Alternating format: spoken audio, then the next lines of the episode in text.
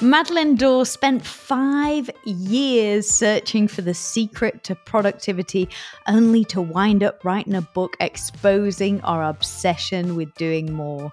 If you feel like there's always something else to do, you're never doing enough, and your time is slipping through your fingers, no matter how tightly you try and hold on to it, this episode is for you.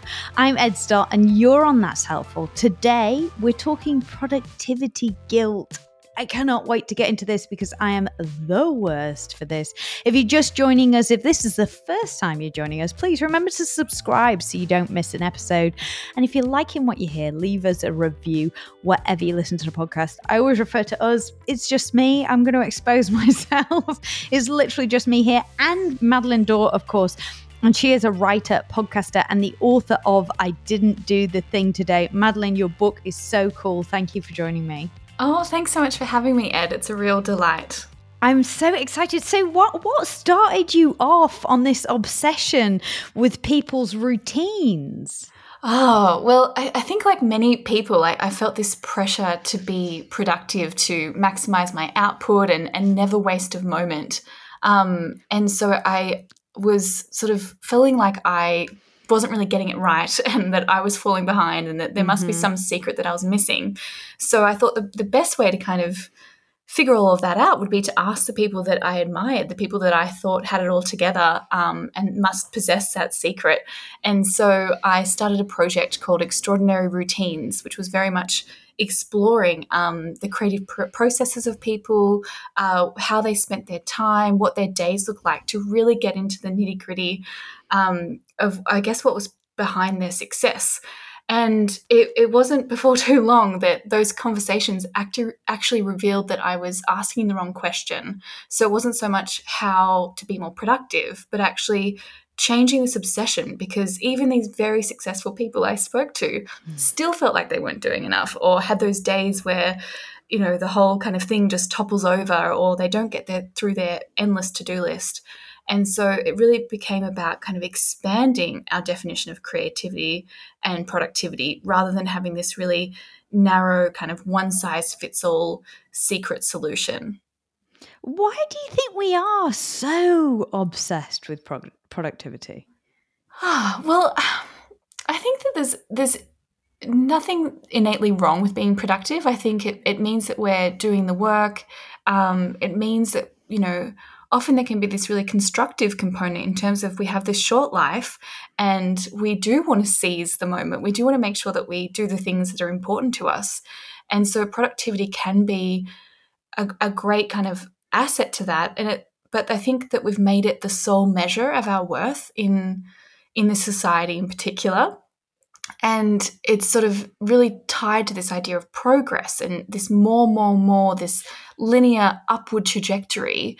Um, and that's kind of what makes it this this endless lurching forward. And that's where we sort of never really kind of can keep up with ourselves. It's a hamster wheel. Um, and so instead of us making us more productive, this obsession can make us more or it can leave us with feelings of guilt or anxiety or overwhelm or burnout. Um, so I think that that's kind of the, the flip that's needed is is looking for a more um, I guess, accommodating measure for our days, one that's kind of acknowledges the ebb and flow in our energy, in our attention, in our resources that changes, you know, not only day to day, but individual to individual. Mm. And so, you know, I've talked to a lot of experts on the um, podcast about happiness and achieving happiness. And one of the things that um, it turns out is that obviously chasing happiness, in fact, leads to the exact opposite. Do you think that's some of the same trap that we're falling into in terms of pro- productivity and trying to like ultimately control time? Yeah, uh, I, I think so. I think that that must sort of ring true for a lot of things in terms of perhaps the things that we might be grasping for. Um, I've certainly found through my conversations with people and even in my own, you know, endless experimenting, is that when I kind of let go of this, you know, expectation I might have of myself or a standard or a pressure or the comparison to other people, that's actually when I find the space to actually do that very mm. thing. I think that's where you do find the happiness or you do find the productivity in your own way because you're no longer sort of, um, I guess, feeling stifled by those other things, those expectations, comparisons, and so on. Um, so I think that there's sort of an irony to it, isn't it? It's like the, the more you let go of this idea of needing to be productive, the more productive you can find yourself being. One of the metaphors that I've heard is like, uh, it's like, you know, when we're desperate to produce things and to create opportunities is that it's like um, throwing a party and saying to people, um, you have to come to my party because if you don't come, I'm going to be devastated and nothing's going to happen. If you don't come, I'm really depending on you coming. Whereas if we're like, okay, I'm going to hold this party and there's going to be great food and you are going to like, there's going to be amazing music and all these cool people are coming, come if you want. Like, if you, if you want to come, whatever, you know, you're invited. But if you don't want to come, fine. Like you would always rather go to the second party, right? Where nobody's forcing it and pushing exactly. it. And I think that's quite a good metaphor for life. I love that. I think I'm going to keep that one in mind because it, it, it just, it's so true in terms of, I guess, if there's any secret, which I really don't believe in this kind of one size fits all kind of hacks that might be out there. But if there's one thing, I think it's this idea of like, what makes you feel good? What do you want to do? Um, and how can you make yourself feel good? How can you make yourself feel delighted by something, excited by something, um, and thereby increase your chances of you know wanting to go to that party because it actually feels good to do so. And I guess you know our days can be like those parties, absolutely. Yeah, and and in the book you talk about um, trusting the timing of our lives. What do you mean by that, and why is it important? Oh, this one I think has has got me through so many, um, I guess, wobbly processes, like the, the wobbly part of mm. of different projects and encounters and so on. Because I think that again, we can kind of even set these timelines for ourselves that um, mm. you know mm. are unrealistic or or you know I have such a habit of you know finding someone I'm inspired by and then going straight to their Wikipedia page to find out if, you know, they're older or younger than me and then feeling devastated if they've accomplished all these things or I have. And, and it's sort of these, um, you know, it, it's, it's really futile to do this because, you know, it really is about our own timing and our own timeline and and things unfold how they will unfold you know sometimes we actually need more experience more knowledge more insight before we can actually take action. Um, there's such thing as you know precrastination, where we by rushing into a task before we're ready, we can actually waste a lot of time in inefficiencies and mistakes oh, and so I'm on. queen of that. Yeah, well, it's it can be you know there's obviously something to be said for like jumping into things and learning and actually making those mistakes definitely can be valuable. But I think there's also something to be said for patience and thinking and even when it came to writing my book, you know, I really had to abide by this idea of trusting the timing of things because um, it, it, needed a lot of time to to develop in my mind. I needed mm. the aha moment, and that's why I think there's a lot more ebb and flow to our working lives, to our creativity um, that we need to give space for. Uh, on that, you talk about this idea of being sponge like, you know, and allowing ourselves time to absorb things. Do you find that that plays into that, this idea of not rushing things and not being obsessed with working somebody else's timeline? Mm, absolutely. I'm a big fan of sponge theory is what I like to call it, um, in the sense that you know we are like sponges in that we need to sort of absorb things. We need to take in the inspiration. We need to think. We need to kind of have that space, be it, you know, even in solitude or, you know, um, taking in inspiration in, in different forms, in conversations, in in art, whatever it might be.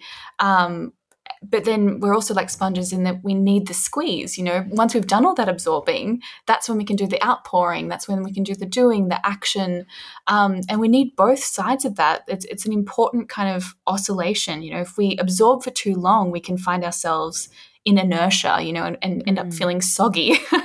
um, but you know, if we squeeze too much, then there's there's actually we don't have anything left in us, and I think that's where we can encounter things like burnout and so on, where there's there's just nothing left in the tank because we haven't allowed for the the other side of this. So I think that this speaks to so many things. It can be our work, but it all, can also be our social lives. I find in terms of sometimes we need that more open period and sometimes we need that more closed period with ourselves. So I think everything has that has that ebb and flow.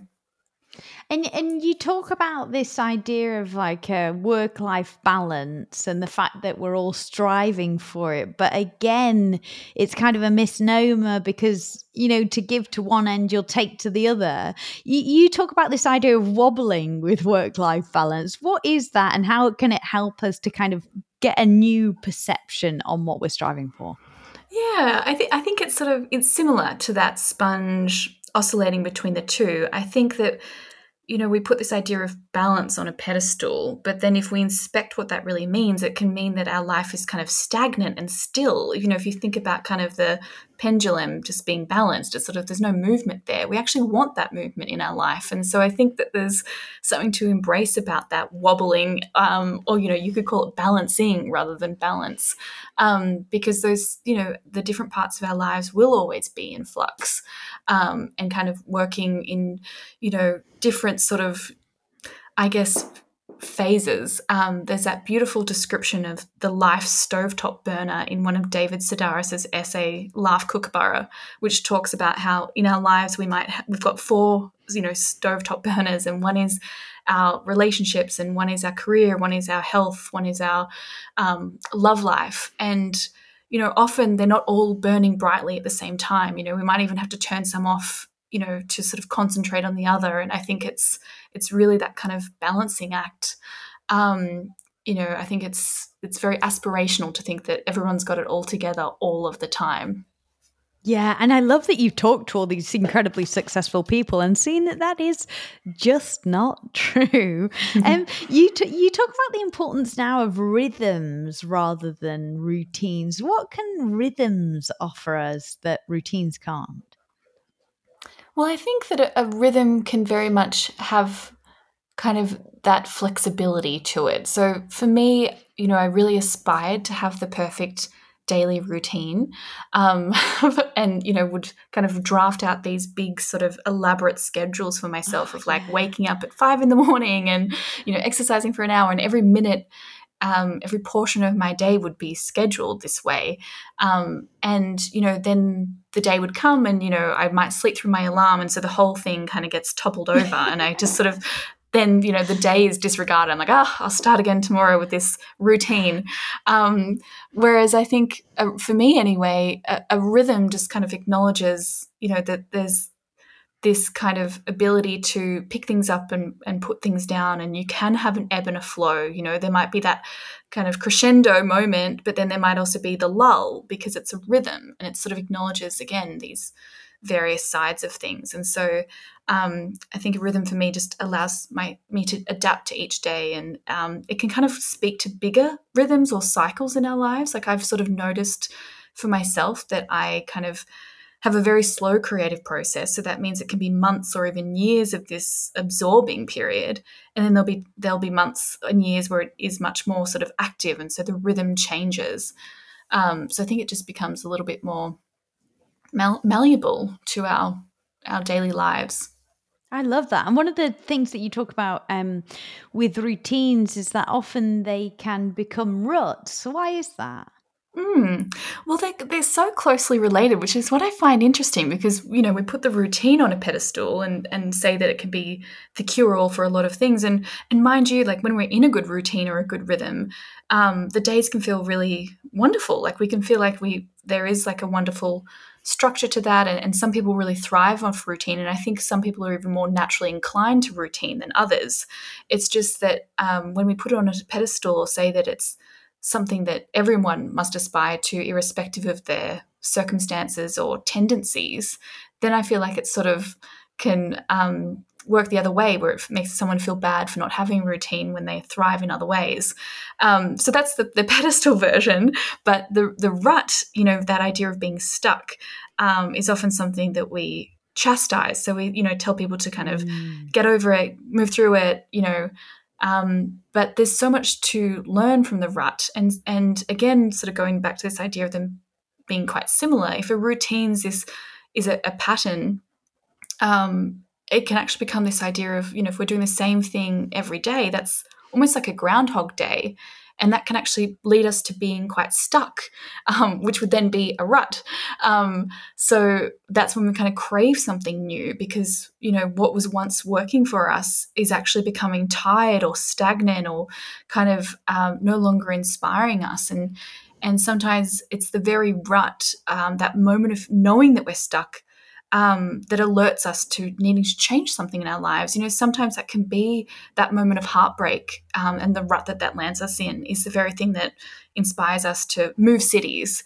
Mm. so there can be something so enriching about that. So sort of actually being caught, so that you actually know to sort of change direction rather than just Groundhog Day after Groundhog Day after Groundhog Day. Yeah, and I think so often um, routines can be like the safety blanket that makes us feel like we're doing meaningful things with our time, um, when in fact we're not. You know, like I when I before COVID, I worked in an office five days a week and you know we'd go into the office we'd get coffee we'd like have certain times to get lunch and you know regardless of what i'd done in the day if i came home it was like well i've been to work so i've done something productive regardless of what i actually did during the day i think sometimes routines can kind of like be our safety blankets even when we're not actually producing yeah. anything meaningful that's true i think that's similar to being on the the busyness um, yeah. hamster wheel, isn't it? It's like it, you feel busy, but actually, it's about asking what you're busy doing as well, and whether that busyness is a way to avoid something else. Yeah, it's really true. And you talk about this idea of splodge time, which I absolutely love. But how can splodge time help us to rethink the way that we spend our time or what or rethink the way that we see our time being spent usefully? Hmm. Well, splodge time is very much a way to just acknowledge that time isn't necessarily this linear thing, even though, you know, there's 24 hours in each day. It can spill out in all different directions. And I think that we we know that in terms of how sometimes a minute can feel like forever when you're on the treadmill, um, or an hour can go by so quickly when you're you know with a lover or something mm. um, and so it's sort of it's not as um, linear as we think it is and yet we plan our lives as as if it is you know we say that we will you know get to writing our book when we've got that two weeks free in November. And then come November, we've already filled November with different things. And so it's really about acknowledging that time is imperfect. There is no perfect time to begin something. It's really just about seizing whatever splodge you have. And uh, I interviewed Beci Orpin, who's a very prolific um, artist and designer and does incredible creative projects. And she's often asked, like, how do you do so much? And so I put that question to her as well. And she just said that she actually uses whatever time she has. So if it's a 10 minute pocket or a 25 minute pocket, um, she won't just wait until she has more time later. She'll do something in that time, um, and that those little pockets all add up. Um, and that's not to say that we need to seize every single spare moment, but more it's a reminder that we don't have to wait for the perfect time to begin something. Just yeah, step into that splodge. I love that because those are so often the times that I would just waste. Mm, like I'd just scroll likewise. on my phone or like I'd think, oh well, there's no point in starting things now. But you're right, you know, and that and I often think like if we can take those pockets of time, it kind of builds momentum throughout our day mm. too, right? Rather than letting it just frit away. I really like exactly. Yeah, I think that it's really changed my writing as I've started to write more in my phone, um, just as I'm on the go, rather than kind of feeling like I need this perfect space. So I think it works in that sense as well. Oh, that's a good idea. So you'll you'll take those pockets of time and just start to write on your phone. Yeah, exactly. Just I write frequently sort of observations from the day, um, and if I'm especially when I'm editing, I like to kind of just pop it the whole article into a little notes on my on my like I've got the app on my computer, so then it syncs to my phone, and then when I'm on the go, I can read it and edit it, so it doesn't you know sort of something to be doing um, rather than yeah so and then it's not so overwhelming is it? it's it? not Wait, is it? Because yeah. it's just like reading a text or scrolling you know i'm just scrolling my own article so it's I just this silly, silly little thing on my phone. It's not scary. Exactly. Amazing. Yeah. i love that. Kind of on the same um, strain you you talk about uh, indecision spirals and how this kind of overwhelm of choice that we have now can also lead to, you know, us not taking advantage of our time. Why is that? And and what can we do to kind of overcome that that decision paralysis that is so familiar to so many of us? Mm. Well, I think um, I, I, definitely refer people on to um, there's a passage in Sylvia Plath's The Bell Jar, which talks about the fig tree, and it's a beautiful quote to bring up if you kind of want to sort of be shaken from your own indecision. But it just talks about how um, she sees her life sort of spanning out in front of her in the in the branches of the fig tree, um, and all the different careers she could have, and relationships and lives that she could have. And in looking at them all, um, she's not sort of she's caught in indecision um, and doesn't reach for any of those figs and instead sees them plop to the ground and rot. Mm. so it's quite a stark sort of, you know, the consequence of indecision. We think that we are optimizing things by, you know, going over every choice and writing pros and cons and trying to land on the perfect decision. But often the best decision is any decision that, that keeps us moving in a certain direction. Um, so I think it, it can be maybe perfectionism that keeps us stifled or this this illusion that there's a right choice. Um, we actually won't know if whatever we decide is the right choice in terms of we don't know where it will lead. We just kind of have to sort of trust and and yeah i think i think just see that you know even if we get it wrong we we can keep on trying different things and um, just being open to that i think is really important I love that. Sometimes I think we have to jump into things before our brain realizes what we're doing. Yeah, exactly. Otherwise, yeah, we can be stifled forever. And I think, you know, we get better um, at making decisions by making the wrong ones as well. So, like, even if this decision is a disaster, hopefully it'll sort of inform something else in the future. And so, is, I don't think anything is lost in that. I love that. Yeah, it's so true. I always talk about this idea um, that I got of my friend Monique Ross, who wrote the book This Working Life. Um, about the fact that we should all be scientists in our own lives and the fact that if you're a scientist often when you're doing experiments you will want things to fail because it leads you on to what's going to be a success. Mm. oh beautifully put. I love that. Isn't that good? I really mm. like that. I stole yeah. that and ran with it because i, I just want like, the I'm lab coat now. yeah i really like that. And so you talk about this idea you know because i guess the thing that we're all driven by now and it kind of plays into that that indecision and that idea that, that, that there's so much available to us in terms of careers now and ambitions and things that we can do that have never been done before. Like you know all you need now is an internet connection and a computer and you can have a career pretty much in anything you want to do. Um and and the world has never been more open in terms of careers and you know the diversity of careers that we can do. But sometimes that can be completely paralyzing in the same respect as that you know that that decision paralysis. So you talk about this idea of micro ambitions and how that can kind of help us to get over this stagnation and this overwhelm we all feel. What are micro ambitions Ah, this is um, borrowed from the brilliant Tim Minchin, the comedian, and his commencement speech that he did. And um, in it, he spoke about how um, he's not a fan of long term goals. Um, instead, he's a fan of being micro ambitious, which means just focusing on the next step in front of you.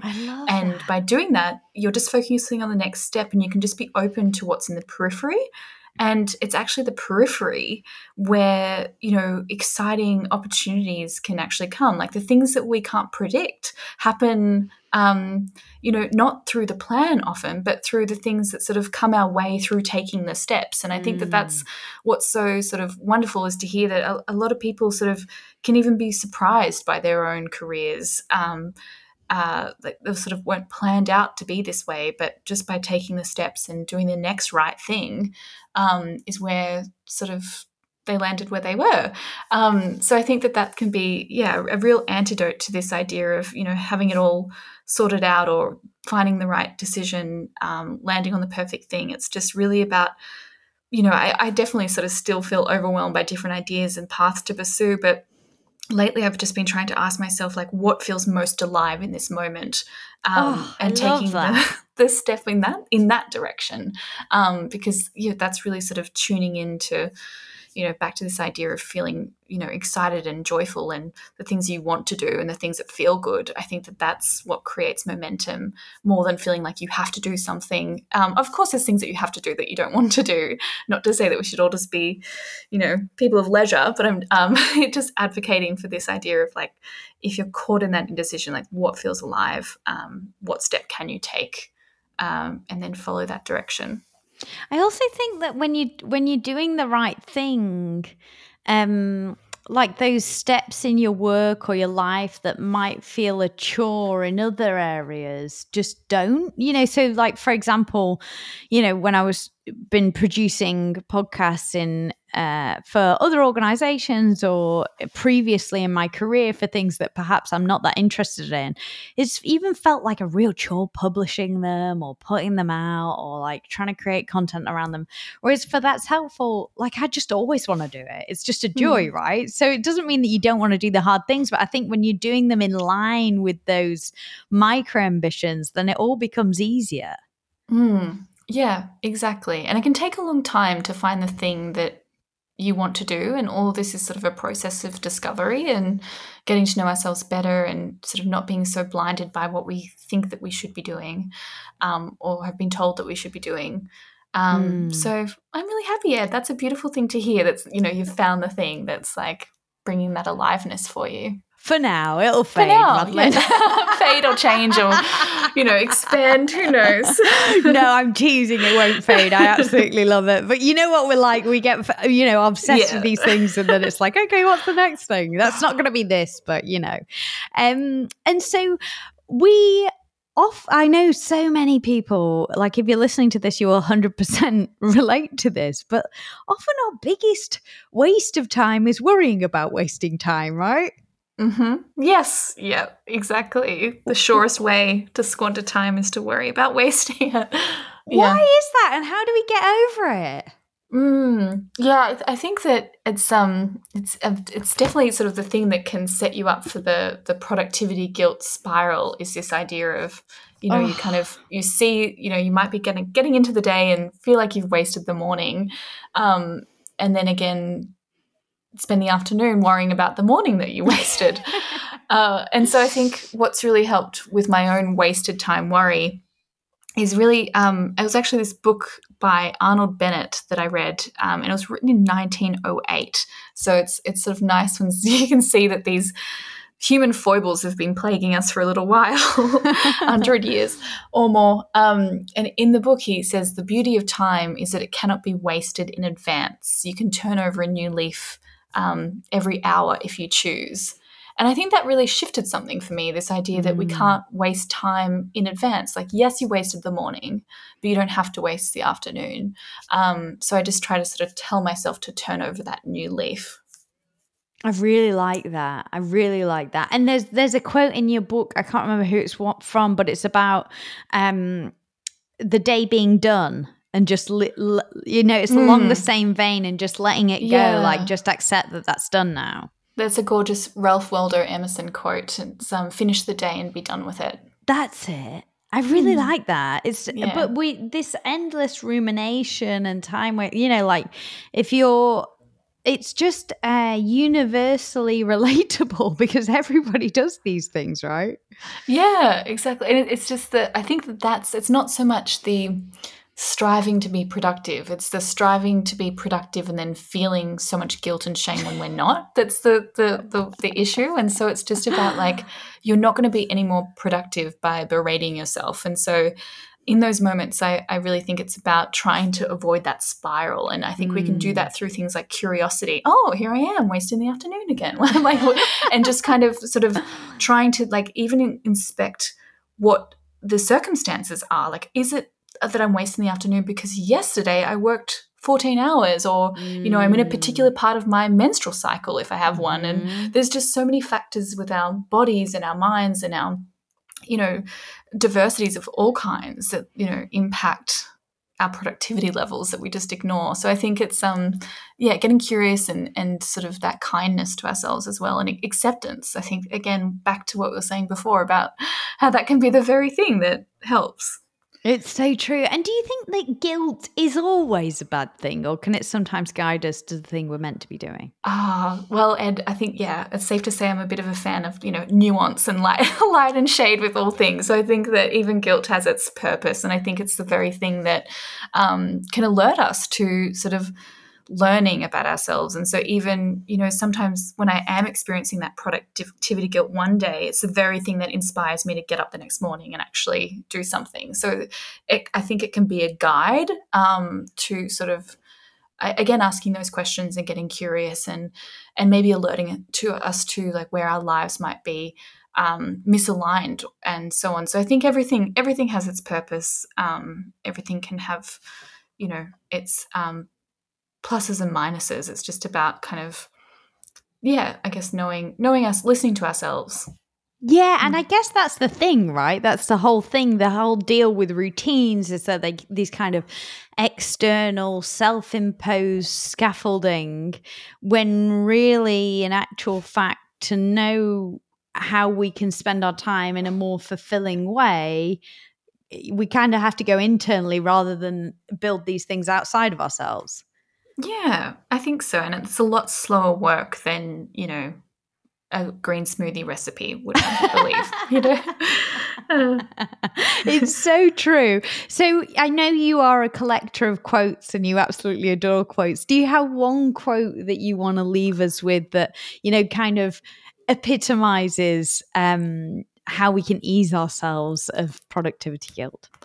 Oh gosh, I think that's an it's an impossible question um, because I really am a collector. Like I've got spreadsheets of quotes, I've got um, Google Docs of quotes. What about one idea around productivity guilt that's kind of helped you to reframe this in your own life? Uh, I think it would be that there's there's no you know we can't recreate the same recipe when we've got different ingredients. So it's really about sort of not comparing ourselves to other people and the kind of routines or lives or days we think they have. It's really about working with what we've got and finding what works for us. I really love that. How many um, routines did you hear about before you were like, oh, it's not about the routine? Oh, that's a good question. I think it was it was early on that I you know, it was sort of a handful of conversations where uh, the curiosity broadened, not so much to like, what does your routine look like, but what are your stumbles in your day? So I found myself mm. asking more about procrastination and self doubt and those kind of things. Um, and then I think it took a long time to kind of connect the dots, longer than I would have thought, because I was still drafting those routines for myself for years and years and years.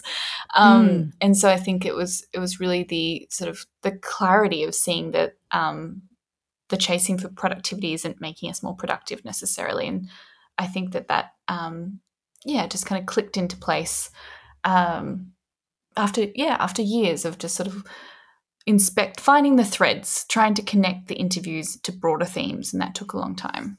I love that. I really love that. Mm. um, an episode I did a uh, couple of episodes back with a guy named Mike Rucker, who's an organizational um, psychologist. He wrote a book called The Fun Habit, mm. and it's about scheduling in time for fun and how that in turn can make you more productive and i think like the more i hear about productivity and um you know being creative, it's like you can't approach these things head on. You just have to make a fulfilling life and then it all comes as a byproduct, right? Mm, yes, exactly. I'd, I'd have to agree 100%. I love it. Thank you so much for joining me, Madeleine. I really appreciate Thank it. Thank you. It was such a treat. Madeleine Dore is a writer, podcaster, and the author of I Didn't Do the Thing Today. She's got a couple of podcasts too that I will link in the show notes. And of course, I'll link to the book so you can check it out and follow her on social media because I know you're going to want more of her work. I just love it. It's like, a refreshing approach to productivity and this idea that we should permanently be creating and making and that it's intrinsically tied to our worth. I absolutely love Madeleine's work and I know you're going to too. Thank you so much for joining me. I really appreciate it. As always, if you're enjoying the podcast, leave me a review wherever you're listening. It genuinely helps me out. And plus, I just like reading them, okay? Thank you so much. I'm Ed Stott and I sincerely hope that's helpful.